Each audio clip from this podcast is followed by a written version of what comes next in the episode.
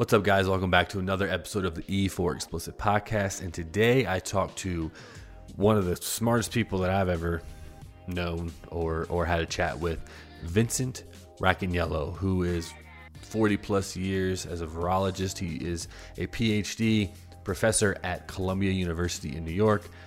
Brilliant man. We talk about everything COVID, we talk about the misconceptions, Trump.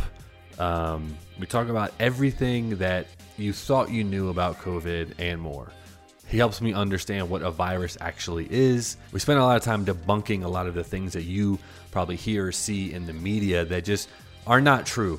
Um, we talk about the vaccinations. We talk about how how good they are, how long they've been around, all that stuff to really clear the air with what you're seeing and hearing in the mainstream media. How this virus and pandemic has been politicized and used uh, by our politicians to to gain notoriety and gain more uh, votes.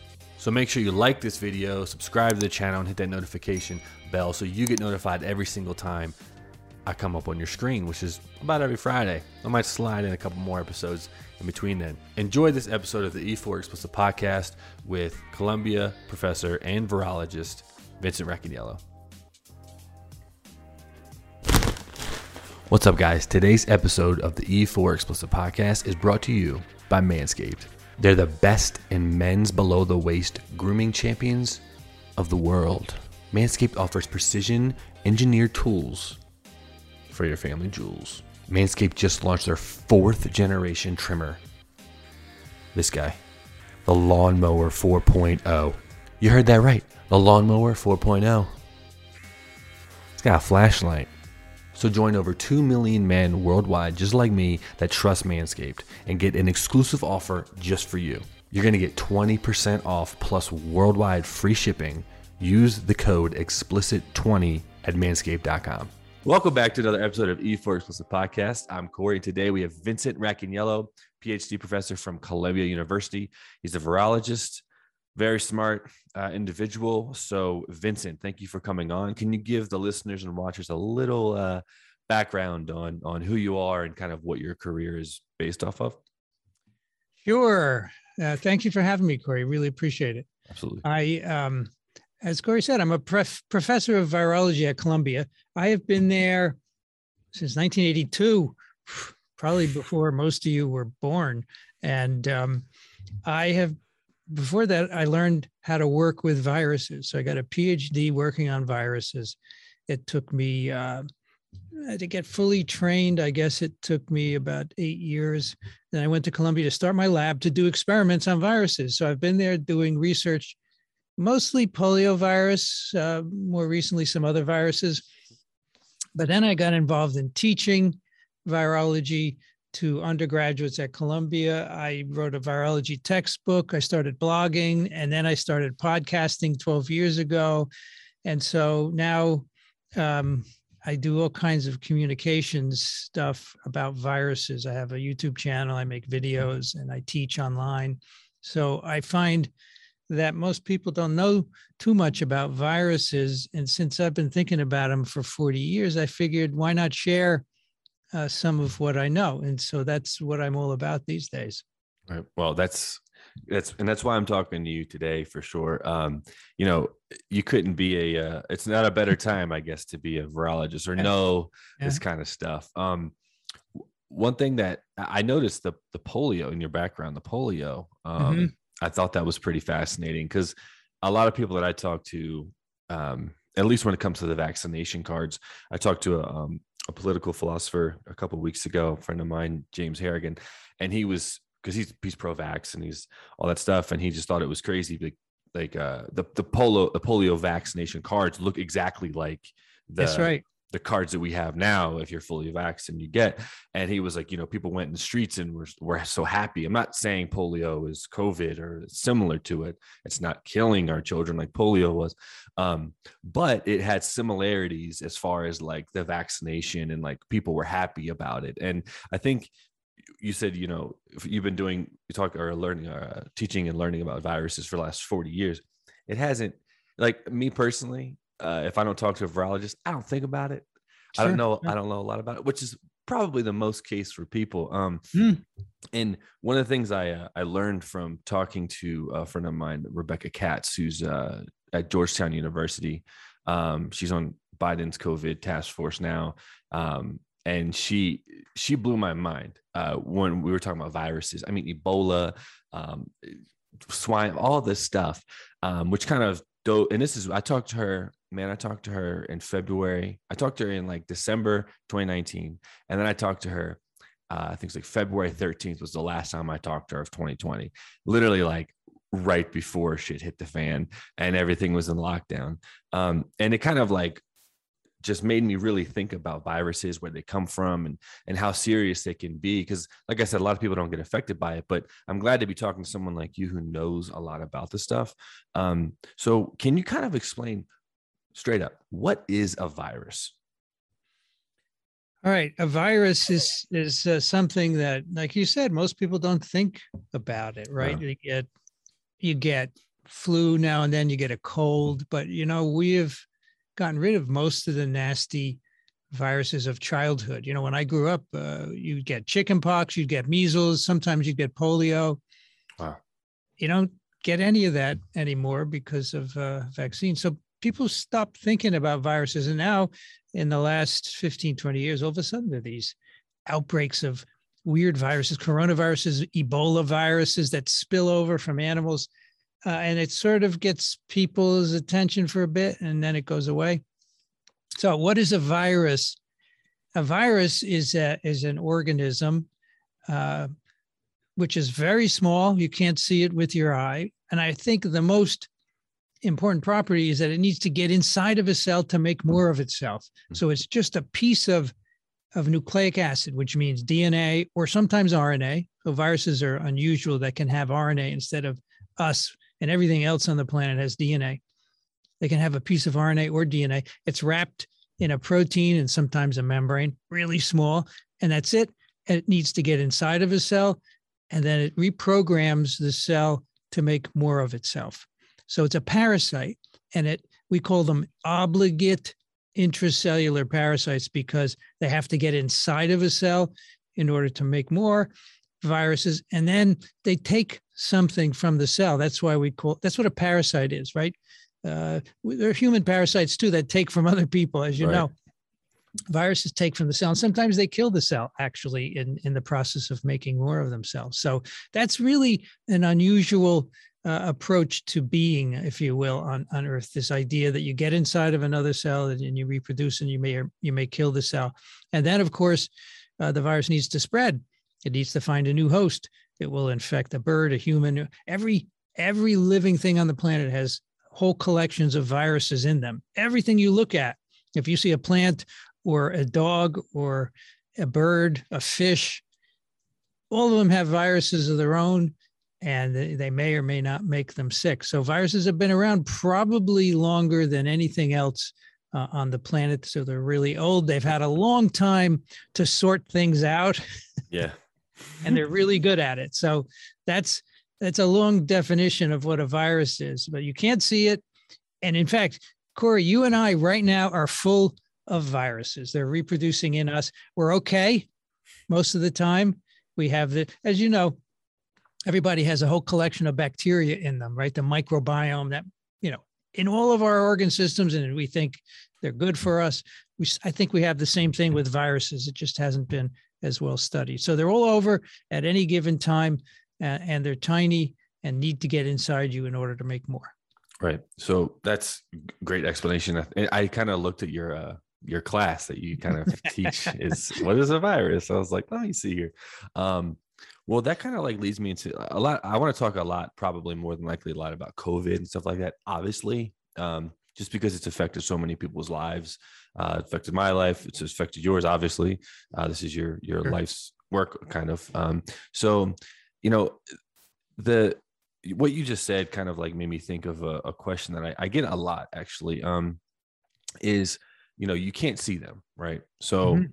in regards to masks uh and you probably get asked this all the time um why why do we have to wear masks uh preferably the n95s the ones that are medical masks um are probably more efficient but if you can't see them you know, not that we would need to see them to not wear a mask, but can they go through masks? Like, what would be your kind of like reasoning for wearing a mask if you are? I don't mm. know any of your beliefs or what you think. I mean, I know you're a man of science, obviously.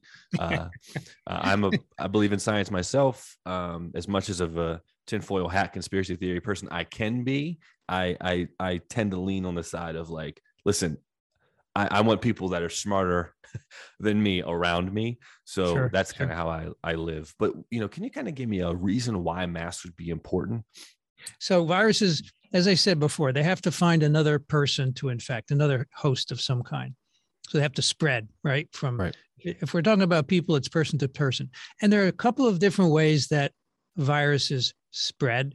And a big way is from the respiratory tract, right? When you talk or breathe or cough, you're always sending out droplets, actually. So even now, as I'm talking, especially with the plosives, right? The P's and the T's, yeah. we send out, you know, our microphones are covered with with our spit basically because of that. We send out this huge collection of particles, all different sizes, right? And those are where the viruses are inside those droplets. And we don't really send out naked viruses into the world, right? They're always in something. Sometimes uh, they're in blood, sometimes they're in feces, um, and sometimes in respiratory droplets. And so that is the key to why masks work because the droplets are way bigger than a virus. You know, a droplet of of uh, of uh, fluid that we exhale, and and just talking does it. You don't have to cough or sneeze. Just talking does it. Those droplets can have hundreds of millions of viruses in them. That's how big they are. You can't even see the droplet really. If you if you took a picture of a person sneezing with a light behind them, you you've seen those pictures. Oh yeah, it's like you know yeah. they're exhaling. Otherwise, you don't see those droplets. So they're but they're pretty big. They can have a lot of viruses in them. And so those droplets are what get hung up in the mask material. It's not the viruses because you're not really uh, shedding any naked viruses without a droplet around it. And the droplets get stuck because they're pretty big. They get hung up in the mask, and that's why they work. And I think a lot of people think that the mask is holding the virus back. I, I get asked that a lot, and it's not. The virus really, yeah, the virus would go through the mask if it could, but in fact, we don't exhale many viruses. We, only in the in the form of droplets. So hmm. they get hung up in the mask and then they don't go on their way to to infect somebody else.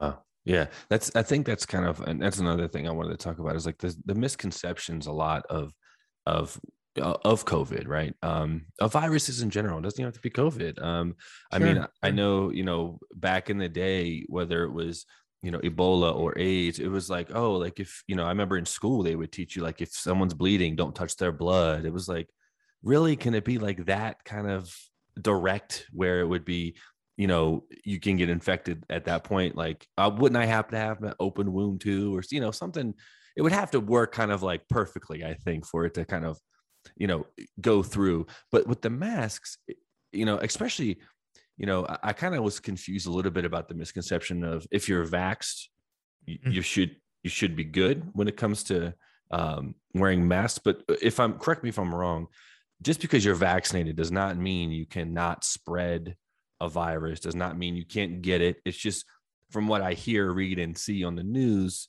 is basically it's if you're vaccinated which you know be transparent i'm fully vaccinated um not that this matters because you're in new york i'm in colorado um but uh you know it it, it um the, the misconception is like if you're fully vaxxed you don't need to wear a mask um, but just because you're vaxxed doesn't mean you can't get it. I know plenty of people that have are fully vaxxed have got COVID. It wasn't nearly as severe as right, what it could right. have been. And I think that's the piece where people get a little confused. No? Sure, sure. So this is a this is a complicated issue because because we're in a pandemic, it's an emergency, things happen quickly. Uh, people have to make decisions before they have all the information. So, you know, WHO and CDC have to make statements about how to behave, and they may not have all the information that they need. Okay. Mm-hmm. So we need to talk a little bit about vaccines. Most human vaccines don't prevent you from getting infected with polio or influenza or measles or whatever. You you always get infected, but then the vaccines, the antibodies and the cells that the vaccines, the immunity given by the vaccines, they they kick in in a couple of days and they prevent you from getting really sick and dying. So that's where they're they're they're working. And vaccines do not in general prevent infection. They do prevent severe illness and deaths and that's exactly what we're seeing with COVID. But a lot of people are surprised by that. They say, "Oh, it should prevent infection." And it did right after the vaccine trials. How come it doesn't anymore? Well, because at, right after the vaccine trials, people's antibody levels were really high in the blood and in the respiratory tract, but that slowly goes down. That's a natural process. So within eight months, a year, your antibody levels are low. So that if you then tend to inhale some virus, multiply for a couple of days until your immune memory kicks in and then tamps it down. So it doesn't prevent infection. You might, whether you shed enough to transmit is a really good question. Mm-hmm. I have not yet seen the data which proves convincingly to me that infected people transmit. If they do, it's far less than, uh, say, a person who's not vaccinated. And uh, if a study was done in Singapore a couple of months ago, where they looked at people who were vaccinated and unvaccinated who had just gotten infected, and they did nasal swabs and they measured viral load by PCR, right? And the people, both groups got PCR positivity in the nose, but the vaccinated people went down really quickly in a, mm. in a day or two because the immune response is kicking in, and the unvaccinated people it stays high, and that's those are the ones that are transmitting. So your question should why do vaccinated people have to wear a mask? It is because of being cautious, in my opinion. There isn't good data that says vaccinated people transmit very well. Mm-hmm. Maybe they, but you get, also you have to remember that when you vaccinate millions of people, everybody has a slightly different response to the vaccine. We're not all the same, right? We're genetically different. We're that's the way we are in all kinds of traits. Some people are strong, some people are weak. Some people make great immune responses, some people make poor. And so the ones who make a weaker immune response, maybe they could shed a little bit more virus and transmit. So in the situation where most people in the US are still not protected in some way, either by vaccination or infected, CDC decided let's have everybody wear a mask to protect everyone. Because if you start saying, oh, only unvaccinated people have to wear a mask, you know, that's kind of hard to enforce because then people would just say, "Oh, I'm vaccinated. I don't have to wear a mask." So everybody wear a mask. I don't. I personally think if you're vaccinated, you you wouldn't have to wear one, but it just makes it easier in terms of public health response to do that. I, I hope that makes sense. Oh, okay? it makes total sense. Hundred uh, percent. Yeah, and and that's kind of like even when it first started, I was you know not when it first started, I was like terrified, but when it became like a thing where when we were allowed to go into public and you had to wear a mask everywhere, it, it didn't bother me so much just because like I'm a 33 year old uh, young man. I've had three open heart surgeries, so technically I'm mm-hmm. um, I have some issues where my, my cardiologist is like, listen, you got to get vaccinated. And I'm like, I don't know. I've been listening to Alex Jones too much. I need to I need to learn some more data or some more science first.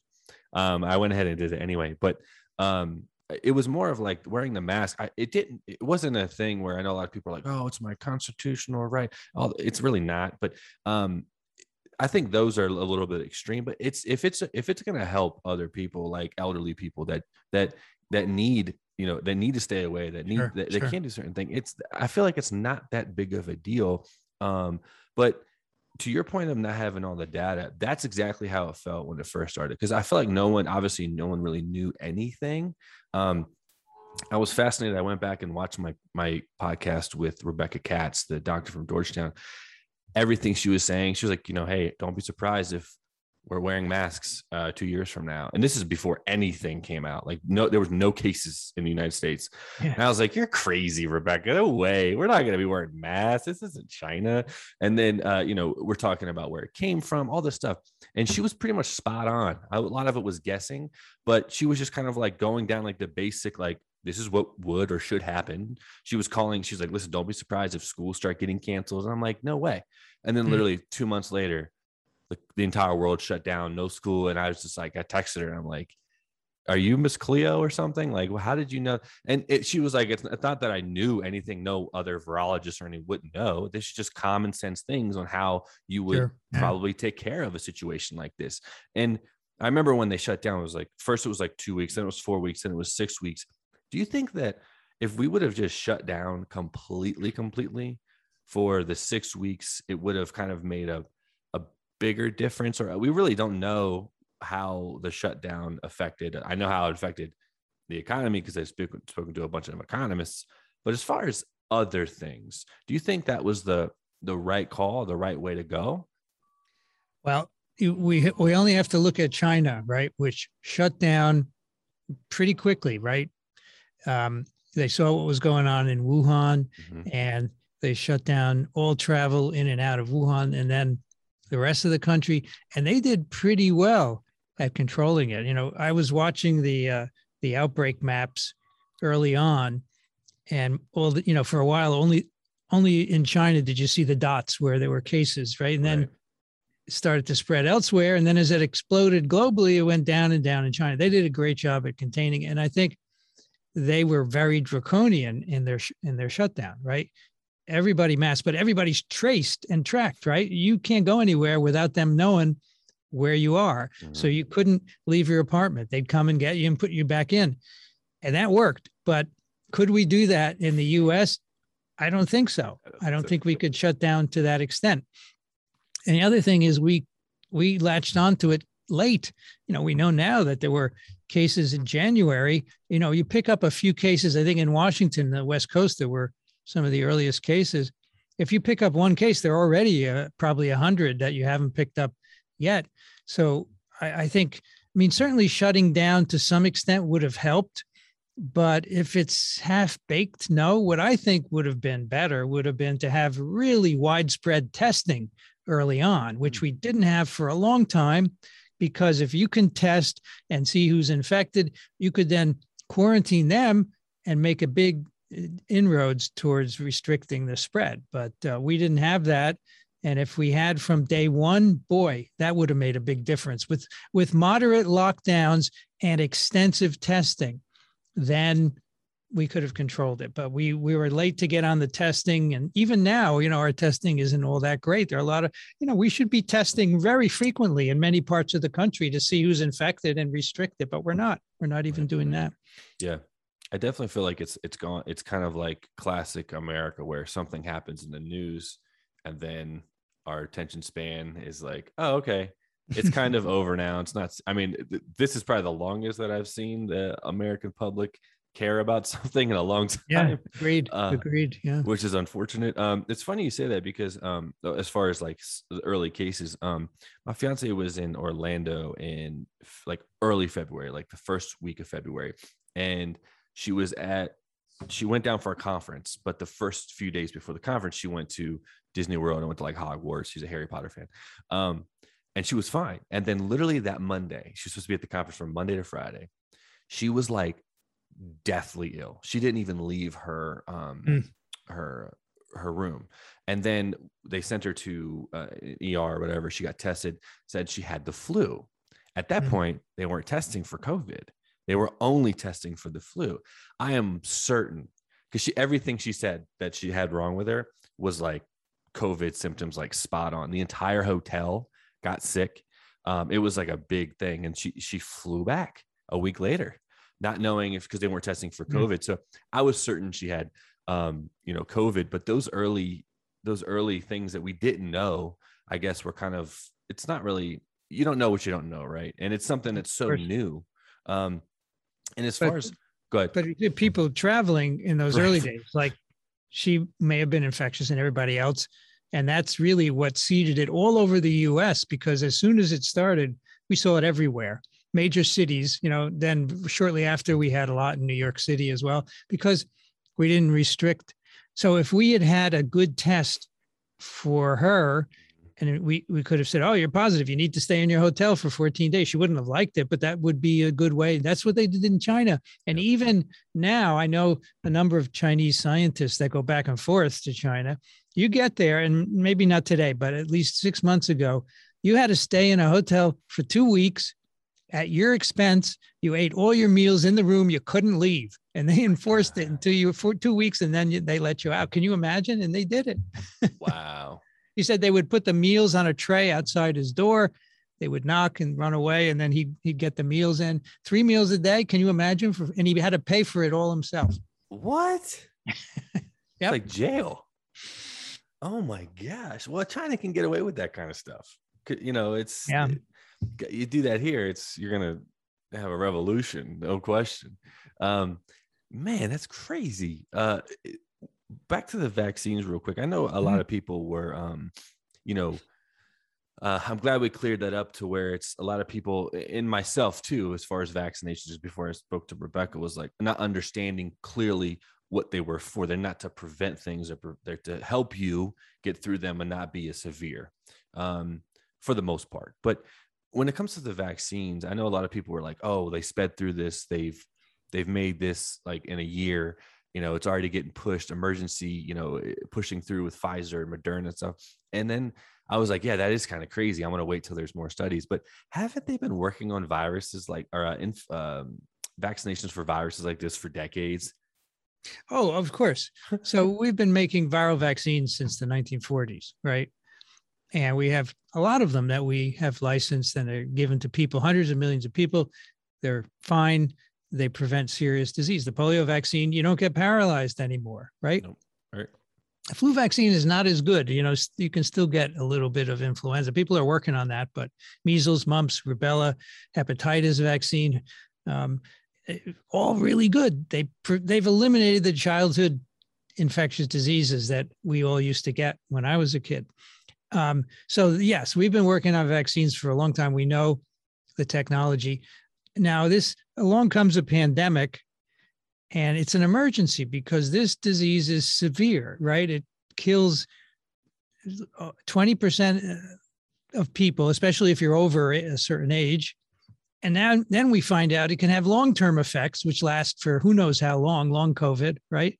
Mhm. So the decision was made that we need to make a vaccine as quickly as we can. What's the downside? You want to spend 10 years. So most vaccines take 10 years before this, right? Really? You want to spend 10 years with lots of people dying? No, I don't think that's an option. We have the tech to do it quickly. So they, you know, in the US, we decided to invest in a couple of different vaccines, mRNA vaccines, which had never been uh, put in people before and then adenovirus vectored vaccines, which had seen some use in people before. And the reason was they could be produced really quickly at high quantity. And then we designed a way to test them really fast. So typically, you test a vaccine in three different waves of testing phase one, two, and three. And normally, you do a phase one with, say, 20 or 30 healthy people, and you just give them a dose of the vaccine. You make sure everything is okay. And this has already been tested extensively in animals in the lab. So you pretty much have an idea that it's going to be fine. And then you wait typically six months, a year to analyze the data, collect the data, analyze it, and then you do your phase two. Well, this was planned. We're going to finish the phase one. If it looks good, we're going to start right away of phase two. So they were fast tracked one after each other. And so we got a, a number of new vaccines in less than a year, which I have to say, I've never seen before in my career. It's amazing because I thought we wouldn't start vaccinating until now, pretty much now. I, that was my prediction it would take. And I was wrong. Oh, Good thing to be wrong on. The reason that it's not a problem when you test a vaccine, normally you'd go for two years, right? Before, at least before you, you give it a license. Mhm. The reason you do that is only because you want to know how long the immunity lasts. All the side effects that you're likely to see happen within just a few months after giving the vaccine to people. And a lot of people I've talked to are worried about, you know, long-term side effects. Well, we really don't see anything after a few months. And that's why I think it's okay to have these novel vaccines licensed, or given an emergency use in less than a year, because I don't think there's going to be any long term effects. We don't see that with other vaccines. And there's nothing in the makeup of these vaccines that would tell me that there would be. Now, I understand that people are worried. I get it totally. And, you know, part of the problem is that you don't you don't know where to turn for for information the whole vaccine issue is mired up in politics and and people wanting their rights. You know, I understand, but you know, public health, you sometimes have to make amends. You have to give up some freedoms to protect everybody. And you know, I, I the day I could, I got vaccinated. My wife and kids, we all got vaccinated because I, I have faith in them. And all I can tell people is, look, you can either talk to me like we're talking now, and I can tell you what I think and why I totally respect your fears, and here's why I don't, I don't think you should worry about it. But you know what? In the end,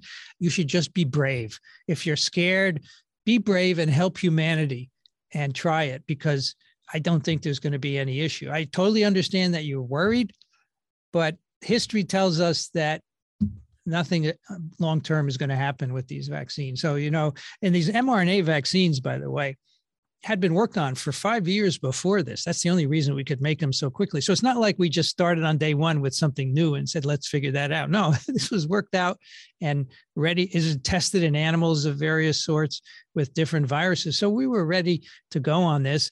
And you have to you have to appreciate how much of a miracle it was to test them and now to make so much millions and millions of doses. It just blows my mind. It's incredible. Yeah, it is kind of fascinating, and I'm glad you kind of touched on the fears of people because that, me personally, that I was, I, I'm always thinking. Uh, for some reason, I go to like, okay, what's the worst that could happen? I don't know if it's just because like the environment that I'm always in, as far as like talking to people and just hearing all kinds of points of views, and and the comments obviously are crazy on videos, and I'm sure you know that too. Um, but that's that was I was scared. I was like, man, like if I get this vaccine, like am I going to have an arm popping out of my head? Am I, you know, what are the long term effects? There's no evidence. But to your point, there's there's nothing in other vaccines that show you that there are long term effects. Um, I mean, mm. and, and, we've had tons of vaccines that have ra- eradicated major diseases that have plagued people for years. So, like, you know, so I, that makes me feel better. I don't know about anybody else listening or watching, but hearing someone that knows like I said earlier, leaning on the side of silent science, hearing someone that knows what they're talking about makes me feel much better because that that's one of my fears. I was like, man, what's going to happen to me in ten years? They sure, don't know. Sure. You know. So the, the problem is that nobody could say there's going to be zero long term effects. Right. Nobody can say that. I would be the first to admit it, right? But because we've never seen it with any other vaccine, and this has been extensively tested. I don't, and I don't see what could go wrong. I would say it's really unlikely to happen, and you should take your chances and be brave. You know, but the problem is, I, I don't mind talking to people, but so many people get angry yeah. when you talk about this. And if I start saying this is why the vaccines are probably okay, then they say, "Oh, you're you're a big pharma shill. You get paid." I don't get paid by anybody. No, I don't. No. I'm I'm just talking as a scientist. But I just think some people have anger in them and they have a political agenda and so forth. But yeah, on YouTube, man, the comments can be really tough. And then you can't talk to people. You can't. Oh, you don't know. But which drives me crazy. I said, look, I've been doing this for 40 years. I don't know everything, but this is what I do know. And you should listen to people who know. You know, I was on Lex Friedman uh, a couple of months ago, and oh, he wow. said, he said, don't say you know something because people don't like that. People don't mm-hmm. like when someone says, I know, I know, because I've been doing this a long time. And I totally get that people standing in positions of authority and I and saying, I know and you don't. So I don't do that. I say, here's what I know. Tell me if you know something different. What are your fears? Let's try to address them. If I could, I would talk to everybody one on one, but I can't. So, but most people don't want to, I find. That's the other part of the problem. Most people don't want to talk about it. That's so funny you say that. I've um I've recently put a lot of my content on TikTok and I've blown up. I've gone viral. I've had, you know, I just hit my first video with over a million views. I have like 10, 15 million views right now. And I just started my account like 30 days ago. And I'm taking little clips. Wow. Good for post. you. Yeah, it's been great. Um, Someone said I should do TikTok. You should. Clips. Yeah. You should. Yeah. It's I mean, it's a work. I mean, I'm a film, I'm a filmmaker in my past life. So like I know editing, so I can do it kind of quickly. Uh, but I'll take this hour plus video and I'll mm-hmm. micro macro it down to 20 clips that are two minutes to 15 minutes and put it on my second YouTube channel. And then I'll take those clips and take those down and I'll make like 30 different clips and I'll put it on TikTok every day. And man, the the conversations that I have and I don't have with people is fascinating. I had an economist talking about actual facts because he's an economist for the last Mhm. 35 years. Everybody in the comments knows this guy's a joke. I'm like, this guy's literally been doing this for Yeah, I know. longer than we've been alive. And Yeah. it's like, you know, it's so it's the same thing. And then when you want to Yeah. have these conversations with people, they they shrill up and they don't want to they don't want to talk because you're right. It's it's so emotional. Imagine shaving with a sleek, well-designed, optimized trimmer that makes shaving time your favorite time. I'm one of the first people to use the lawnmower 4.0 for Manscaped. And let me tell you, the craftsmanship on this goddamn thing is insane. It will chip away at all that down there. Trust me. I'm talking from personal experience. I use the, the lawnmower, get a little, uh, little, little trimmy, trim, trim, and then I follow up with the ball deodorant. Let me tell you, if you like to go on hikes, if you like to just go outside and it's sweaty or it's hot out, Swamp Ass is non existent. I could not go anywhere without the ball deodorant. I travel everywhere with it. It is a lifesaver, trust me. Manscaped engineered the ultimate groin and body trimmer by focusing on intelligent functionality and a grooming experience you'll never forget. The fourth generation trimmer also features a ceramic blade to reduce the risk of accidents. And thanks to their advanced skin safe technology, I feel way more comfortable shaving my boys. The upgraded trimmer also includes an on and off switch that can engage a travel lock. It also gives you the ability to turn on and off the 4000K LED light so you can get a more precise shave. The Lawnmower 4.0 even allows you to cut through that hedge with more guard lengths with sizes 1 through 4. Oh, yeah, hey, did I mention um, wireless charging? That's fucking crazy. The new wireless charging system uses electromagnetic induction, which allows the battery to last way longer than it used to. Man, listen up. If you've been using the same nut trimmer on your face, you've been doing it all wrong. I don't know about you, but I don't want to end up with pubes in my mouth. It's time to get your own ball hair and body trimmer with Manscaped and make me time the best time. And trust me, you'll enhance your confidence if you got some nice, smooth boys down there. Get 20% off plus free shipping when you use the code explicit20 at manscaped.com. Trust me, your balls will thank you. It is. It's Yeah. so politicized now that you can't have a conversation, a civil conversation with another human being about certain things, whether you feel completely different about a topic than they do. And it's it's messed up, man. The internet's a wild place, but I, that's why I like talking long form like this with people like you, because I know a lot of people that follow me have a lot of the same fears that I have and I had. Um, and I think it's important for them to know this kind of stuff from a person, like you said, who has been doing it for so long. Not that you know everything, but you damn sure know more than I know. Uh, and that's why I'm talking to you. So, you know, do you have any idea kind of, and I know I talked to, uh, like where the virus came from is where I'm going to get to, but when I talked to Rebecca Katz, she told me, she's like, for what we know now, it came from the wet markets, whether it was a bat or whatever, but that's where it came from. And that, that was February 2020. A lot has changed. I know during the Trump administration, everyone was like, they mentioned it was in a Wuhan lab, and then that was a conspiracy theory. And then Biden took over, and then he launches a full investigation into that theory. Do we have any idea of kind of like more of a concrete idea of where it actually came from? Oh, I think we we have some good evidence. Uh, we can't pinpoint it yet, but let's yeah, let's talk about that because every virus that we have in us at some point in the past came from some other animal. All right, we don't we don't have any brand new human viruses that didn't come from anywhere else. So that includes polio and measles and every other virus you can think of. They came from some animal, and we can sort of get an idea of. Uh, so measles, we think cows have a related virus to measles. It's called rinderpest virus, right? And we started domesticating cows in the Middle East about 15,000 years ago. So they were used to be wild animals, and we found they had milk and we could drink it and we could eat them too. So we started figuring out how to breed them in corrals. And then we got their viruses. And that's what we've done throughout history. We get close to animals and we get their viruses. So every virus came from some other animal. We know in 2003, a coronavirus spilled over from uh, bats in a open air meat market in the south of China. Okay. This was a virus, a coronavirus. Now, coronaviruses before that were not known to cause big epidemics in people. They were just known to cause common colds in humans anyway. And so this virus was was pinpointed. It took about eight years to do this. Uh, a, a, cave outside of the city had a collection of vir- of bats that together would make up uh, this particular coronavirus, SARS one.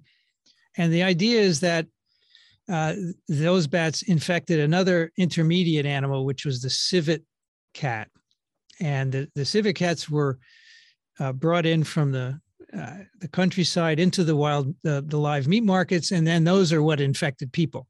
And we know this because those animals were collected. We found the virus in them.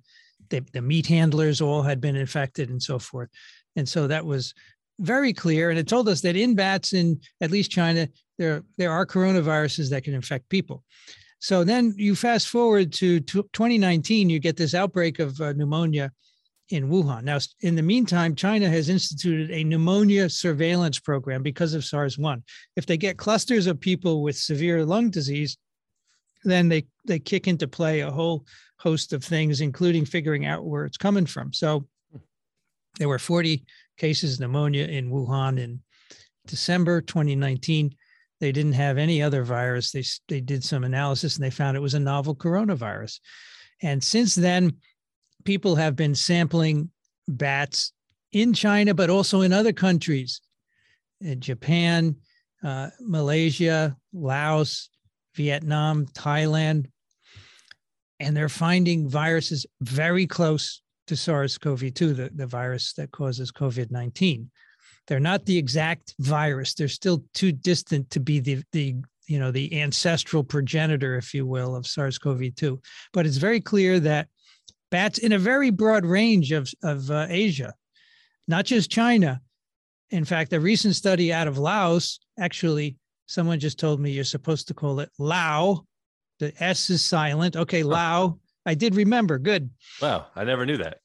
I didn't either until on a live stream the other day. Uh, someone said it's it, uh, professor it's lao okay no s is silent so oh wow learn something new every day they went into a bat a, a, cave in lao and they collected some bats and they isolated a virus that is very similar to sars-cov-2 wow. so we don't even know where the spillover came from if it was in wuhan if it was somewhere else so it's kind of not fair to blame China at this point because we we really don't know. I mean, I think the best explanation is a live animal market because you bring in live animals and they're infected and you butcher them there and there's a lot of opportunity to get infected. But I have to say, in Wuhan, for all of 2019, there were no bats in the wild meat markets.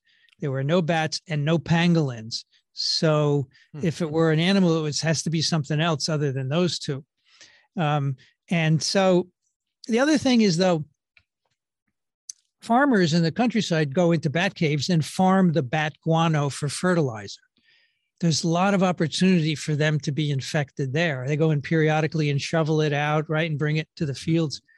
So they could be infected. They could go home and spread it in their little family. Their family could get into town and spread it further. And then they could go into Wuhan and spread. You see, there's ample opportunity for it to spread, not just in a meat market, but it could be that kind of stuff, which will never probably track down. It'd be really hard to, to do that. Right, but so the bottom line here is that there's a lot of evidence, these very closely related viruses in bats in nature, that that's where it came from. And now, as you said, a lot of people think it came from the virology lab in Wuhan, but I have to say, there is zero evidence in support of that. It's just an idea because they work on coronaviruses. Maybe they had bat samples in the lab that had it. Well, they only have so many bat samples, right? And so if they don't have the right ones, it wouldn't have. Whereas in the country, there's lots of encounters of people with bats and bat guano and so forth. So,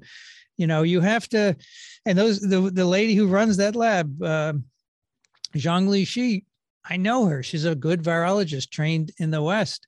And we've had conversations and and she said, I can't understand why they're blaming me. I have never had any related samples in my lab. In fact, nobody had SARS-CoV-2 before December 2019. She said, we don't have these samples, so there's no way that it could happen. And you know what? I believe her. because she's a virologist trained like me. Now, a lot of people are, are would say to me, "Oh, Racanello, she's, she's from communist China. How can you believe anything?" She says, "Well." She's not a party member and she is a scientist. And until you prove otherwise, there's you know, there's no data saying that it was in her lab. That's the bottom line. So I think in the end, if we find the origin, uh, this will turn out to be uh, f- from wildlife spillover somewhere, and and that's the end of that story. Right. Yeah. That makes honestly that makes the most plausible sense, anyways. Um, and that's kind of when I talked to Rebecca about it. That's exactly what she said. The the the, the likelihood of it coming from anywhere it would have been from if it was from a bat, it was from the wild or some sort of contagion or sure. one of these wet markets. And uh, two things on this though is uh, if you're familiar with Brett Weinstein, yeah. So he, he was on Rogan. He's not he a he's not a virologist, by the way. He is not. He's not that for sure. He's not a virologist. Um, but he he he made a statement that, and, and I I do think a lot of these people who who a are not virologists tend to say things to kind of not so much fearmonger, but it gets more views. Uh, to be honest with you, the craziest things that I've had on my podcast say that I'm like, damn, like they need to go watch the rest of this clip because they're not going to get everything out of it. Always tend to do the best, which I, I kind of do it to myself sometimes. But when when people like him say stuff like what I'm about to say, I kind of tilt my head a little bit because he basically said that he said two things about bats. One, because he actually studies bats, though that that is like his his thing. Um, uh, he's not a virologist, but he he understands bats and stuff like that. He said there was this one case of um, these filmmakers were filming like a scene of uh, outside of a cave, like what you were talking about in China. And it was like when all the bats come out, either in the morning or late at night to go feed. And they they basically the, the entire crew basically had uh, the guano all over them, which is if anyone's listening, that's bat poop. Um, all over them. It went in their eyes, their mouths. Every single one of them, uh, except for one person, died within like the next week because they got deathly ill. Um, and they basically said it was because of the bats. So he was basically saying on one side, yes, bats can, you know, give you these viruses and make you terribly sick and blah, blah, blah, blah. And on the other hand, he said, when it comes to COVID, the fact that, and, and, and like I said, he's not a virologist, but he was making statements like a virologist would. And I, that's why I want to ask you this. He's basically said that um, the virus had to come from a lab because um, a virus can't this quickly learn how to jump from host to host. And then also, he said the other thing was it can't um, be as infectious as it is from the jump. It has to learn how to do those things over extended period of time, unless if it had those attributes injected into it. So my question, I've always wanted to know this. I haven't been able to speak to anyone until you is is that even true? Um, can a virus, a novel virus, brand new, start fresh and be able to jump from host to host as quickly as COVID did, be as infectious as it is? Uh, is that possible? All right. So Brett is completely wrong in that statement. Okay. Okay. 100% wrong. Viruses can't learn quickly enough is just a total misinformational statement. So RNA viruses in particular mutate a lot. Every time they reproduce in a cell, they make tons of mutants. So one bat in a cave, and it could be a million bats in that cave, that one bat has an incredible diversity of viruses every day, every time it produces new viruses. And the whole cave full of bats can make a virus that would infect a human somewhere on Earth really well by chance, because that's the way mutation works. But there are no humans in the cave most of the time. So that virus ends up fizzling out in the bat and you never see it. And that's what this is all about chance encounters between humans and some other animals. Mm-hmm. So what we what we know is that in a bat, and in fact, the virus is isolated in Lao. You know, there's a part of the spike protein of SARS-CoV-2 that attaches to the receptor, right? It's called the receptor binding domain. Those bat viruses from Lao are almost identical to SARS-CoV-2 in the receptor binding domain. Hmm. That those viruses never came near a lab. They're just randomly changing in bats. And by chance, you get one that can infect humans. and then it's a matter of encounter and then the question is so you you can make something pretty close to what's needed to spread quickly in humans just in a cave somewhere it doesn't take a lot of spread in humans but then let's say you need a little more change now for sars-1 we know what was in the bat cave and what ended up in people. There are not a lot of changes between those two. It didn't seem to take very much for it to go into humans really well, even though SARS 1 was a wimpy virus. It didn't transmit very well. Right. You don't need you don't need a lot of change, or you might need quite a bit, but we are completely comfortable, virologists, meaning we, saying maybe this virus uh, entered people in January of 2019. It was just kind of percolating around in the countryside among the farmers who farm, you know, bat poo. And then maybe at some point after a year of evolution in people, then it got the right sequence. I don't think it took that long. I think it probably went into people It's at some place, maybe October, November 2019. Uh, jumped a few times uh, and rapidly was selected. And as Brett says, that's impossible to happen so quickly. He's wrong you can get selection of viruses to do all kinds of things very quickly. And so, whether it took a year or a month, it can happen because the virus could be very close to what you need already, just randomly. I mean, that's the key. You have to understand there are huge populations of viruses in these bats, and every possible sequence could be there that's needed to infect people. And it's just a matter of encountering.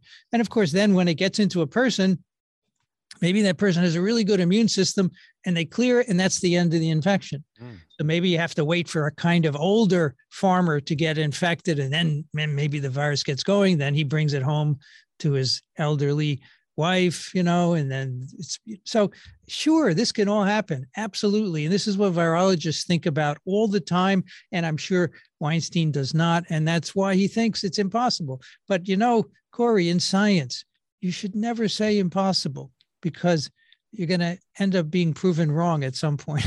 Right. Right. No, that that that makes total sense. And that's kind of why, like I said, I tilted my head a little bit because he was so sure. I believed him on the bat thing because that's that's his thing. But on that side of that side of the the the fact that that it couldn't do certain certain things without help of of human uh, and and that makes sense of what you just said because you know if if the perfect storm happens at this one bat in a cave, it can get close enough to where it could be ready to jump and jump and jump and mutate and mutate and mutate, and then then you have what sure. we have, you know. But but Corey, even his story about the what was it a film crew and they got yeah. bat. Well, I don't buy that at all. But you know, in in Austin, Texas, there's a there's a bridge, and every night the bat half a million bats fly out, and people go to see it. I went to see it. They just flow out and people don't get sick from that. Wow. I just I'm not I'm not buying that that story.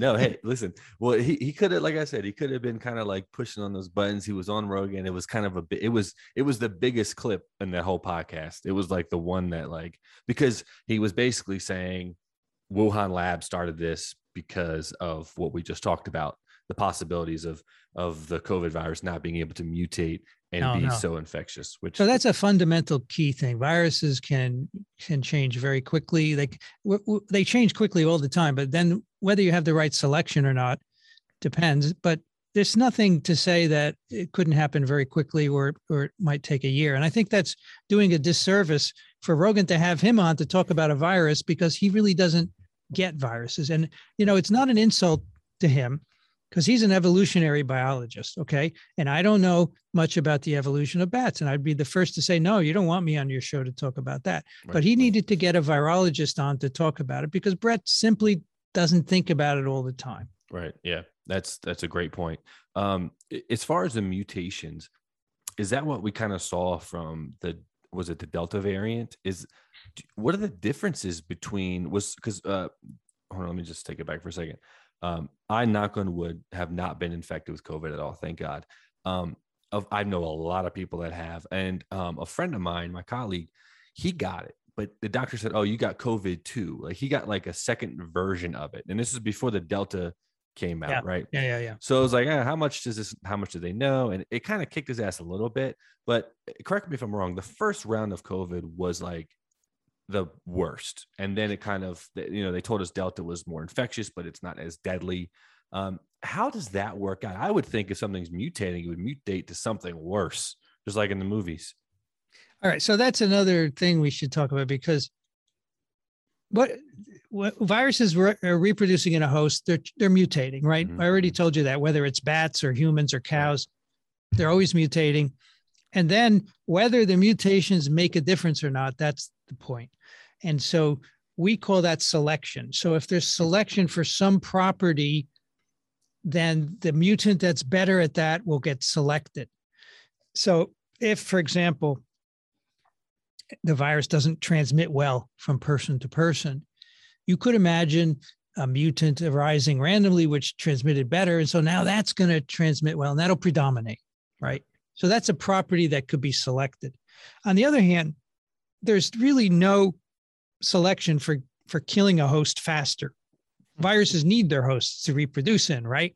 So it doesn't make any sense to me that a virus would become more lethal, that there would be any selection for a virus to be more lethal, unless that accidentally went along with some other property that was important. So, what has been happening since day one?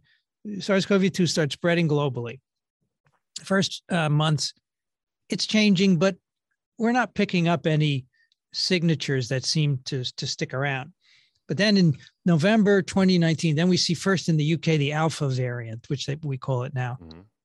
And it has some changes in the spike, and, and viruses with those changes propagate throughout the UK and then they spread elsewhere. And then subsequently, beta variants in South Africa, uh, in, in South America. And then, of course, the most recent one, the Delta arose was first detected in India and then seems to have predominated globally. And these all have changes that are presumably being selected for you know the viruses are just randomly mutating in people and the more people globally that are infected the more mutations you're going to have right right um, and then at some point some mutation in spike gives the virus some advantage and so that mutate a virus with that mutation will predominate. So that's what's happened as we have this successive wave of alpha and beta and gamma and delta and so forth. Now, the problem is that we're still in a pandemic and there's still lots of unvaccinated, uninfected people to be infected. And so when beta, when alpha is spreading through the UK, they, the, the health people say, oh, it's more contagious. But that's wrong because you have unvaccinated people. They're going to be infected with whatever SARS CoV 2 right.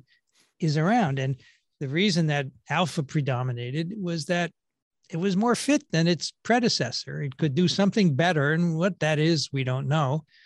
And event that goes all the way down to Delta. Delta is really good at uh, moving through a population. But you know, there are some people who said, "Oh, you could walk by someone for 15 seconds and get Delta," and that's just wrong. That's just not what delta is about. Delta is about other properties that give the virus you know this concept of fitness right? Darwin said survival of the fittest right?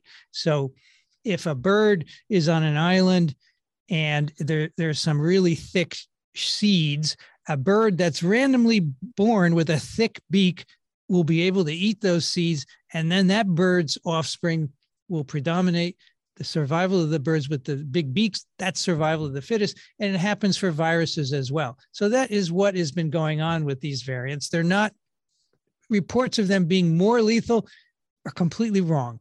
Hmm. CDC this week just came out with a report saying no evidence that Delta is more lethal. And, you know, all along they were saying it was because the data are flawed. It's really hard in an outbreak to make those kinds of conclusions. You really have to step back and do careful studies that take a long time, which you don't have uh, right. in an outbreak. So, right. my view of these variants are they're more fit than the previous one.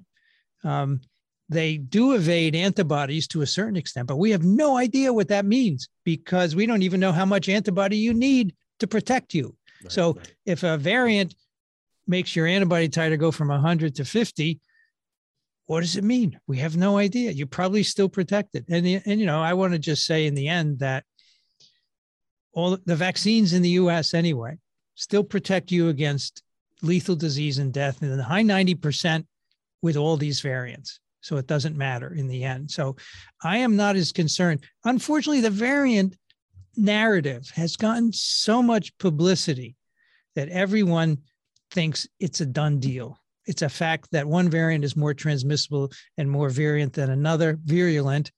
And it's just not true. It's not supported by most uh, of the data. So I always tell people just get vaccinated, wear a mask, forget about variant. It's SARS CoV 2. There, are things you can still do to protect yourself.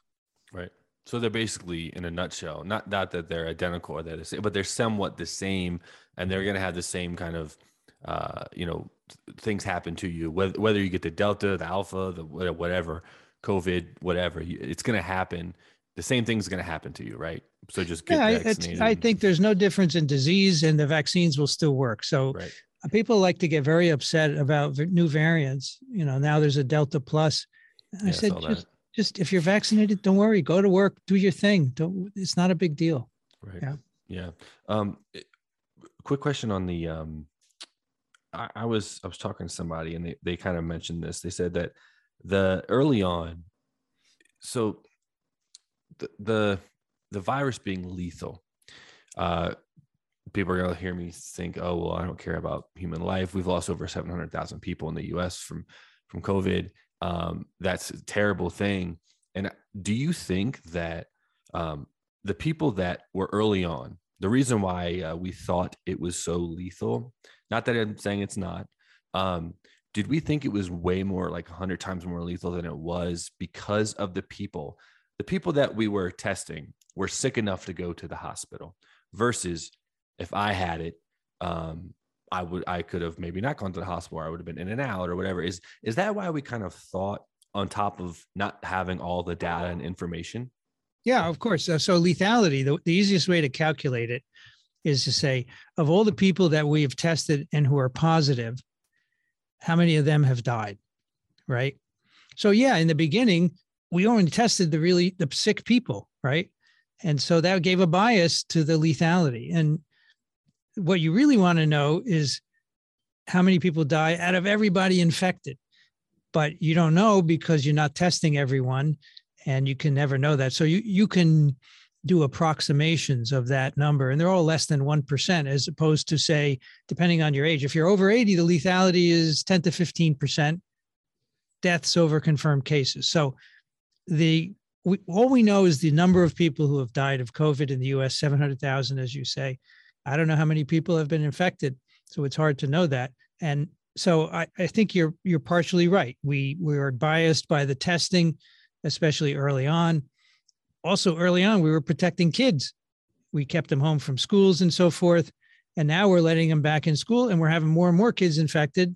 And even though the, the fatality rate is lower among kids, they do die. They can die. They can get serious disease, which we weren't seeing at the beginning of the outbreak. Right. I like to show us a, a, slide uh, from the earliest data in China, which shows in January in Wuhan, in the eldest population, the fatality rate was 10, 15%.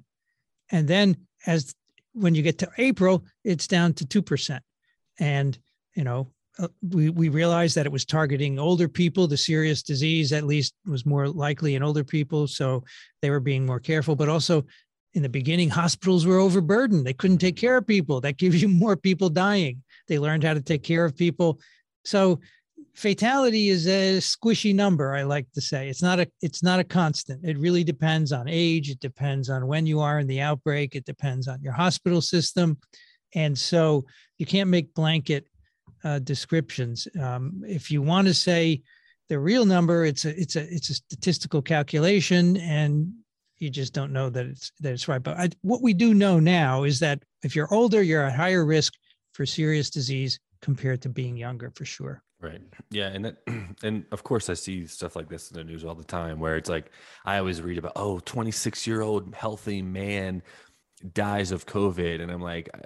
I, and then I, of course I read and I'm like, well, he had like lymphoma or lymphoma or something like crazy sure. uh, that they don't talk about. Just like they kind of uh, uh, the media really pissed me off the other day when they when Colin Powell died, uh, and they said Colin Powell dies, and it's like uh, with COVID complicate, and I'm just like, you have to throw that in there to kind of scaremonger people. And a friend, of friend, friend of mine, uh, Anthony Davies, said he's like, you know, because I always talk to him about economics and these crazy big things that are happening, and he's like, listen, he's like, if it's in the news, typically it's very rare. It's it's only in the news because it's happening so little that they need to blow it up, like the whole nursing uh, nurses quitting and all that stuff.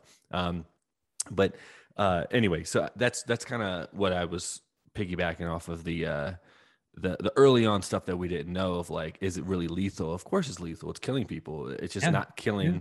you know, twenty plus year olds. It's killing 80 plus year olds more frequently because they're more uh, susceptible. Um, can you explain to me what asymptomatic is? Because I hear this stuff, and this is another thing that gets tied up in the media of what that actually means. Oh, well, I'm I might be asymptomatic. I might have it, but I can't spread it. That's I hear that too. And can you kind of clear up like what the hell asymptomatic means? So, so asymptomatic, as we with reference to a virus infection, simply means you don't have any symptoms. So, what is a symptom? It's an important word because it's different from a sign. You can talk mm-hmm. about symptoms of infection or signs. A sign is what someone else can see. So if you have a rash from measles, that's a sign because somebody, the doctor can look at it and say, oh, you might have measles, right?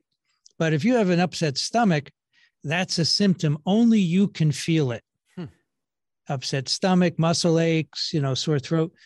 Those are symptoms because only the patient can say, I have this or that. And whereas a sign, other people can observe. Now, if someone took your blood and measured virus in it and found virus, you wouldn't know that. So that's not a symptom, but it's a sign because it can be measured by someone else, right? Yeah, right. So asymptomatic means you don't feel anything different. You don't feel upset stomach. You don't feel tired. You don't have a sore throat. But I guarantee if we look in your nose, we could find virus, virus RNA by PCR. That's a sign. So asymptomatic is very specific. It means you cannot feel anything different. And the problem with that is some people think, well, how can I be infected and be asymptomatic? Well, that's because symptoms are only part of the whole picture. Mm-hmm. The signs, which are your immune response kicking in, the virus load in your nose, we could measure that and that would be there for sure. But um, symptomatic is simply an infection that goes through its course and you don't feel anything. Hmm. And remember, the other problem with symptoms is your threshold for symptoms might be different from mine. So what knocks you out could do nothing to me, right? right? right. I could say, oh, I, I, felt fine the last two weeks, and the same things would have made you, uh, you know, tired and whatever. So, whenever you ask a person, in a in a study, you know, have you had any symptoms of the following?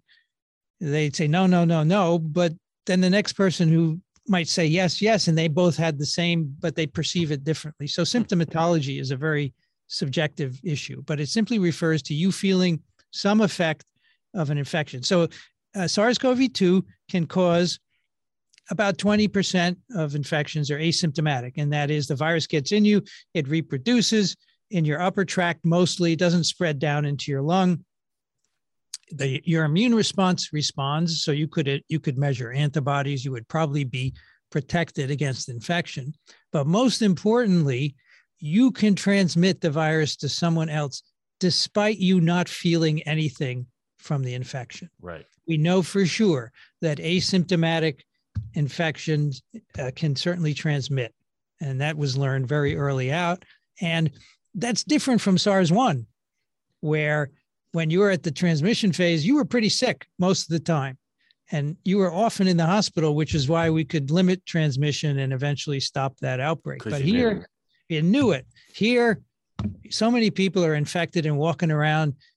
That's why it spread so well. Right. And and that's another reason why, like you said earlier about wearing masks, like even if you don't feel sick, you could still be sick, and getting vaccinated yes. and and wearing a mask can at least help mitigate that. Um, not that it won't prevent it, but it'll help with that. And if we had a test that you could do every day for five cents a day, so you would do it every day, no problem, mm-hmm. you would know when you're infected, even if you're asymptomatic, and then you'd stay home. And that's the way, you know, you asked me before, how could we have stopped this early on? That would have been the way to do it. And so now in, in many countries in Europe, they give out free tests that you can go every day and get a free test and see if you're infected. That would be great for school, right? A kid wakes up in the morning, they swab their nose five minutes later. Oh, I'm negative. I'm going to school. and it didn't cost anything or it cost you five cents, that's what we need. And Right. that would really make a big difference. Yeah, that goes back to your idea of the early beginning of having just Mm-hmm. mass tests and all that stuff, and really kind of trying to figure that stuff out. Yeah, that that would that would be great. Because I, it's funny. I feel uh, anytime I feel sick now, like I I'll wake up and it'll be this morning. I took my fiance to the airport. She's heading over your way to New York, and um, I was I felt sniffle on the way back, and I'm like, oh shit, here we go. I got to go to the I got to go to the, the the emergency room. I got to get a test real quick. And if, now I feel fine. I sound fine. I have no no congestion. It was just because I woke up early. But I think it, in my head, I'm like, oh, it's COVID, whatever. And like I said earlier, knock on wood, I haven't been, I haven't had it, but not that I know of. I mean, I've been tested plenty of times. I don't know if I have it or not. But um, Well, you've had PCR tests or, or antigen tests probably, but you could go and get an antibody test and see if you've ever, well, you've Yep. been vaccinated. So Yep. you could have an antibody test that would distinguish between vaccination and infection. Hmm. You can do that. I wanted to have my uh, fiance tested for the antibodies because, like I said, I'm pretty Mm. sure she had it, um, but at the time they weren't. They were only testing for flu. Um, so, about the flu, can we kind of talk a little bit about the difference between influenza and COVID? Um, and you know the difference of coronavirus and uh, and, and influenza because when I talk to and and one of my last questions for you will be be similar to this is um, I asked Rebecca Katz, I'm like, what's your biggest fear? And she was like, influenza. She's like, if we have another Spanish flu type situation where we can't get a hold of it, and you know, th- that was like her biggest fear. Um, and at that time, we really couldn't. We talked a little bit about the difference of influenza and, co- and a coronavirus, not the coronavirus that we had because she didn't know anything about it. Um, can you kind of tell the difference of influenza and and you know coronavirus? So first, there, there are two different kinds of viruses, right? Mhm. There, we classify viruses in, in ways that we don't need to talk about, but flu and corona are really different viruses. Although they both infect the respiratory tract, they have a different chemical makeup and and they have a different biology. Um, but they both will infect the upper tract. Typically, you inhale them, and and then you have this upper tract here lined with cells that is a really good place for viruses to reproduce. Then the virus moves down into the back of your throat, you get sore throat, you get coughing. And so flu and coronavirus so far look pretty similar. In fact, even the time course is is similar in terms of infected, then within a few days you you may show symptoms. Mhm. Um, most cases, and influenza tends to move down into the trachea, right, which is the the first part of your uh, windpipe is the trachea. And Then you go down into the bronchi, and then it splits into the lobes of the two lungs. Influenza typically goes down into the trachea and reproduces in the cells that line that tube. And you typically feel like a pain, substernal pain, it's called with influenza. But most cases don't go down into the lower parts of the lung. They don't cause pneumonia, although they can, especially in elderly people. Flu, can- flu virus can go all the way down into the alveoli, with the, which are the air sacs of the lung, and wreak havoc there, and you get viral pneumonia. Hmm. But what flu doesn't do, the coronavirus does the same thing, enters the upper tract. You get a common cold type syndrome.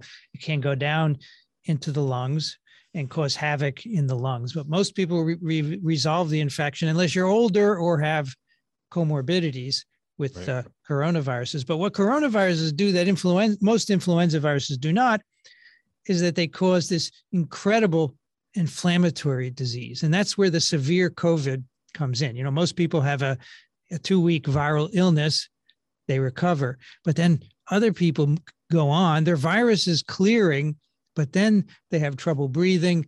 They go into the ICU, they get put on oxygen, and they can die. And all of that serious COVID is because of your immune response. Hmm.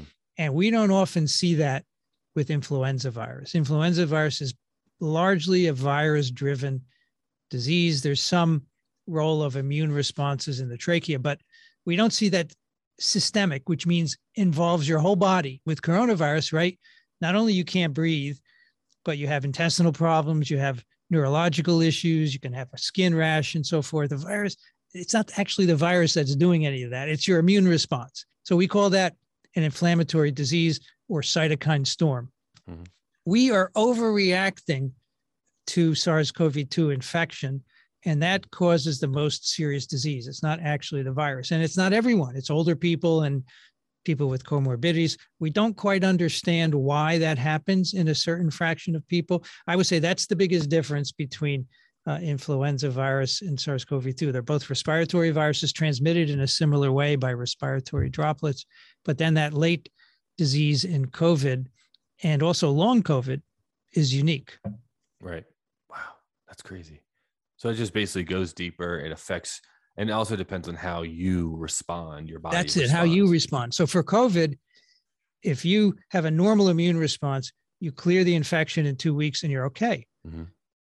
But in the long, in the uh, more serious COVID, your immune response goes overboard. Right. Right. So immune responses can be dangerous because they're meant to eliminate a virus and that could cause damage to you. And so they have to be regulated. So for some reason, in certain people, the immune response isn't regulated and you're making all these proteins that can go throughout your body mm-hmm. and so you get effects in every organ system right, right and that's right. that is covid that's severe covid and that and the death is largely because you can't breathe you can't get enough oxygen they could put you know 10 12 liters of oxygen a minute into your lung pure oxygen and you still can't breathe because there's so much uh, damage in your lungs from the inflammation, not from the virus, from your immune response. Right. So your own body is almost doing this to you. Your body is doing it. And so that's why when you're in this late phase, steroids can mm. be helpful because they're immunosuppressive and they will dampen that overreactive immune response. Right. Well, it, that's uh, two questions now that came of what you just said is um, the, the, the, um, oh my God, what was it? when I saw so so basically the healthier you are that's why you saw a lot of obese people with diabetes uh, pre-existing conditions stuff like that had a harder time because their their immune response might not have been top shelf like it would be if they were in a healthier state correct? That's right. No uh, the healthier people tend to do well which is not to say all of them some apparently mm-hmm. healthy people will die but apparently is the key word right they have something with them that we don't know about. They must have a mutation somewhere in some critical immune gene that we haven't picked up. And that's what gets them. Yes. Right. And so, so with that, how come, and I know, I mean, you probably, you, you might have an opinion on this, but not like any data to back this up because there really is none.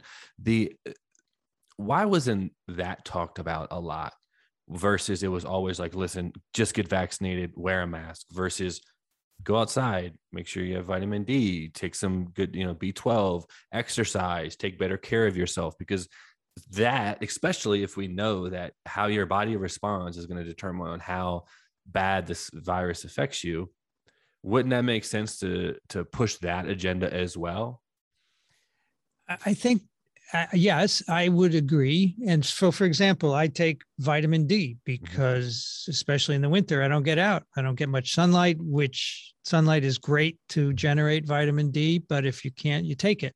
And vitamin D has a lot of different effects. And then one of them is it helps you make a robust immune response, right? So, a long time ago, a doctor told me you should take vitamin D. Uh, just for that. And I and I agree. And if as long as you don't take too much, it's no problem. And yeah, ha- have a healthy life, you know, exercise and so forth.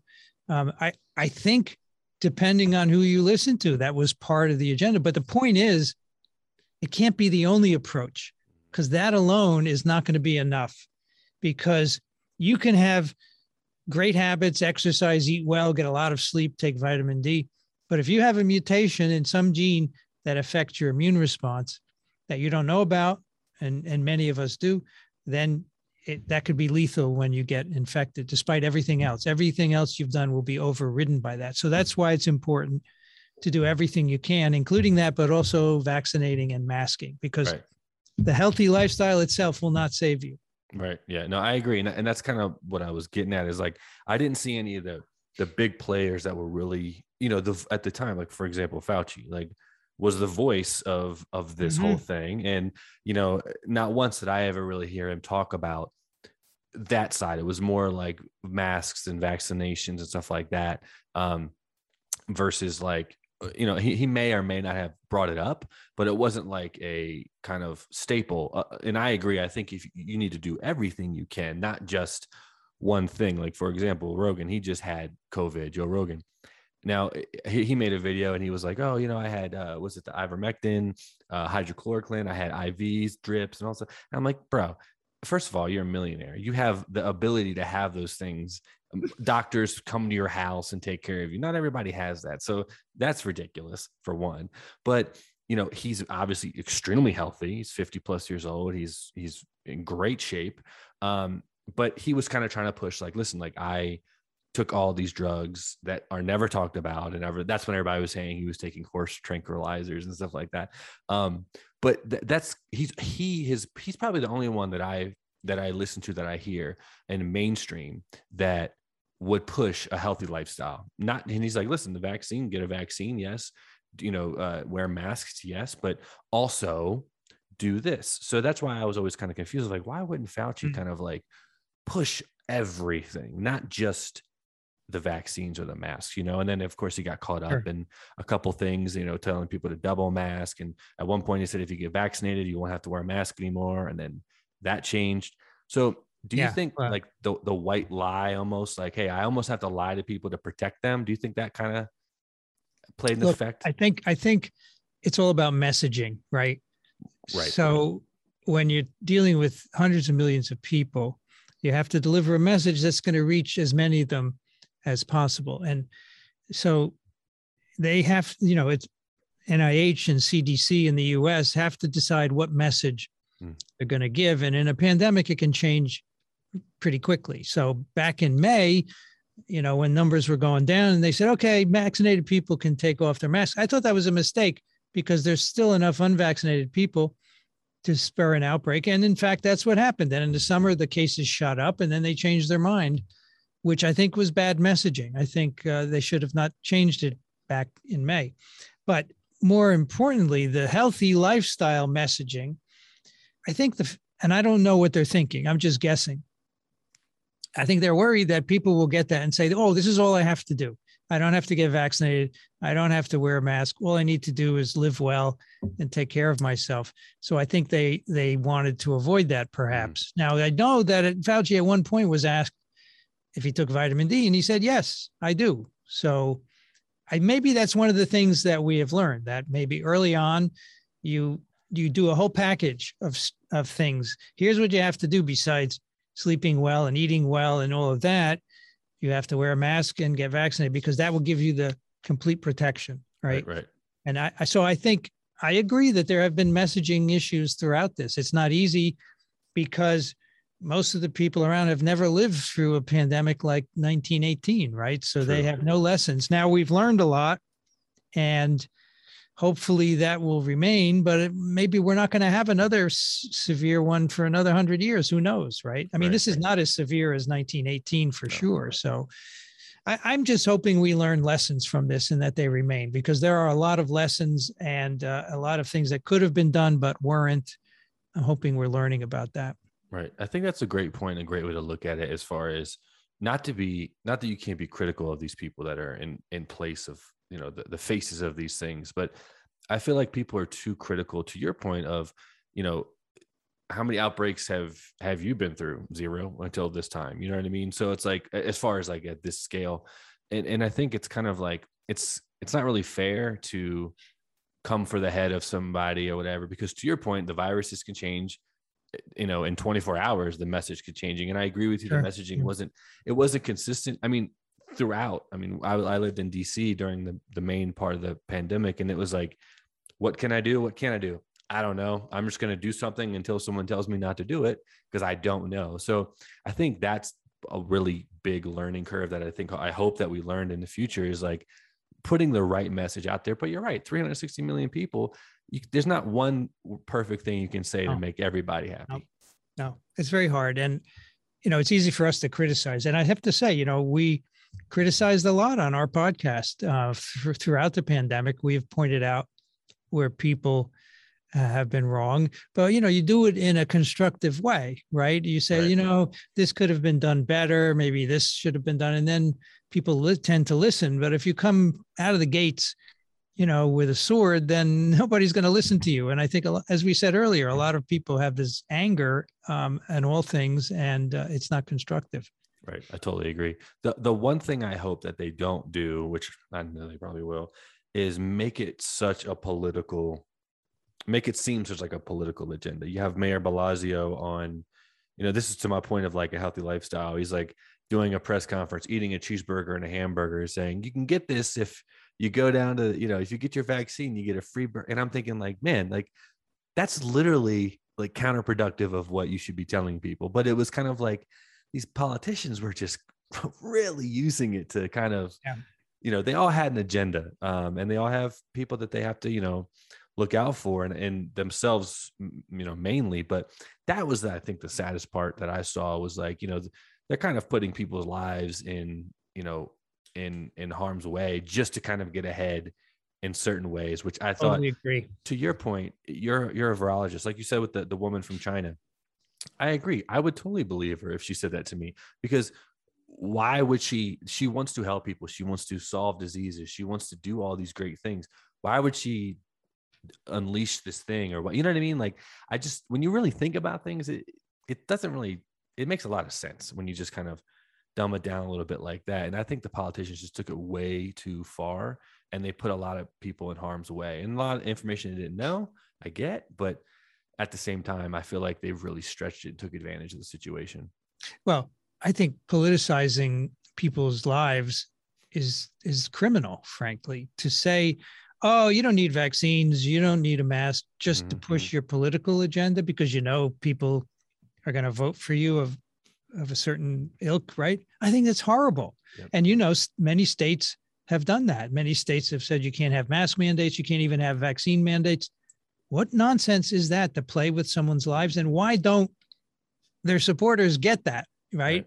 I think human life is incredible. It's amazing that it works. It's precious. Every life is, but we're well conscious of each other. And why would you do something to put it in jeopardy just to, to further yourself? It doesn't I, I don't get it at all. Yeah. Right. Same. I know. I know when I see Abbott and DeSantis like knocking down mandates in Florida, and obviously it's the you know that's the those Republican states. That's kind of what they want to do. And you know, DeSantis might be looking for 2024. You know, he might have that good backing and stuff like that. But to your point, like now you're playing with people's lives, so yeah. you can. It's wrong. It's just it, wrong. It is wrong. Yeah. Either way, left, right doesn't matter. If you, if you're doing that, it, it's it's it's messed up. Yeah. Um, well, one more question, and I'll let you get out of here. I know you got a a, a gig at four o'clock. Um, what's the most? What's your biggest worry? What's like the most terrifying or worrisome virus that you?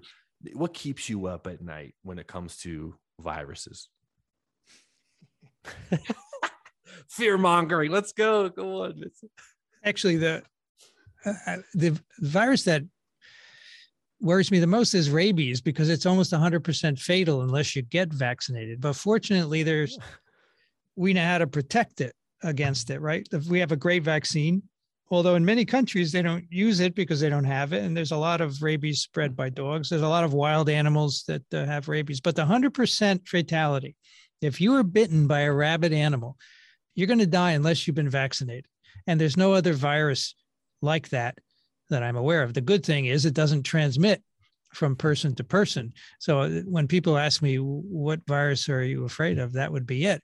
The the reality is that we are pretty good at taking care of any new virus uh, that spills over. The only reason SARS-CoV-2 wreaked so much havoc is because so many countries made dumbass moves including ours, and they didn't do the right things. And because in part it was politically motivated, we had a president who didn't believe it was a big deal.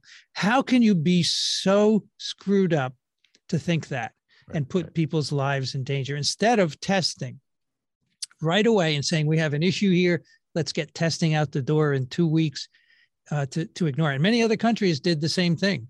Uh, because of that, the virus spread way more than it should be. Um, but even more than that, we we actually could have prevented this pandemic because after SARS one, we knew there were bats in China and probably elsewhere that harbor uh, dangerous coronaviruses, and we could have started making antivirals that would have protected them. In fact, the the one antiviral that looks good, molnupiravir, which may be approved, you know, in a couple of months. That's an oral antiviral that was developed five years ago and never never tested in people. It could have been tested through phase one, you know, 20 people for safety and been ready. And it would have been used at the beginning of the outbreak. It could have quelled it.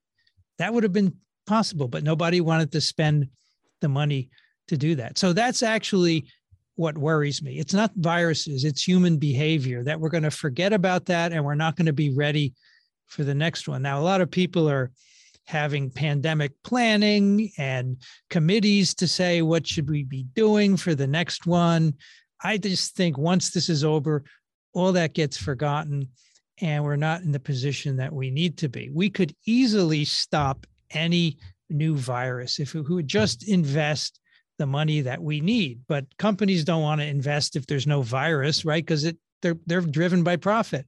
And in the US, the the NIH, which supports most of the research, National Institutes of Health, they don't have enough money to, to, to do all of this. It's, it's really bad priorities. So I worry about not being ready for the next SARS CoV 2. I'm not worried about any particular virus because I really think we could handle it if we would just get our act together and be prepared and have the right drugs and even vaccines to uh, take care of it. Right. Yeah, that makes sense. Like, and that kind of plays with what we talked about earlier about people just that kind of 24 hour forget about like syndrome that yeah, we have. You sure. know, we have a mass shooting and then, oh my God, you know, we see everything on Facebook. We like it. We love it. We share it. And 24 hours later, it's like, oh, yeah. it, ne- it never happened. Um, that actually, uh, that scares me more to your point than any, mm. any virus. But hey, man, thank you so much for coming on. I really appreciate talking to you. I learned a lot. I know my, my viewers and my watchers, my listeners will will appreciate it. And um, you know, thank you, man. I really appreciate it. Oh, my pleasure. Thanks for having me. I, I appreciate the opportunity to reach some more people with uh, some information about viruses. That's what I'm doing. Right. And so, where can people find you? Do you have any books out? Do you have? I'll put everything obviously in the description. But so I think for for the most relevant would be my podcast, This Week in Virology, which you can find anywhere there are podcasts. I have a YouTube channel. My, my handle is Prof VRR, P R O F V R R. And there we have all my podcasts, uh, my virology course. I do a Wednesday night live stream where I answer COVID questions along with my colleague uh, at, at Columbia, Amy Rosenfeld. So you can go to that with your COVID questions. I'm also teaching virology live stream twice a week. You can find all of that on YouTube. So I, I give of myself as much as I can to teach the world about viruses. That's amazing. I really appreciate that. And I'll put all those links uh, in the description below, and then thank that way you. you guys can click on that. But once again, Vincent, thank you so much for coming on. I appreciate it. My pleasure. Great talking to you. Thank you, man. That's another uh, episode for E4 Explicit Podcast, and we'll see you next time. Get 20% off plus free shipping when you use the code explicit20 at manscaped.com. That's right. 20% off plus free shipping when you use the code explicit20 at manscaped.com. Unlock that confidence and always use the right tools for the job with Manscaped.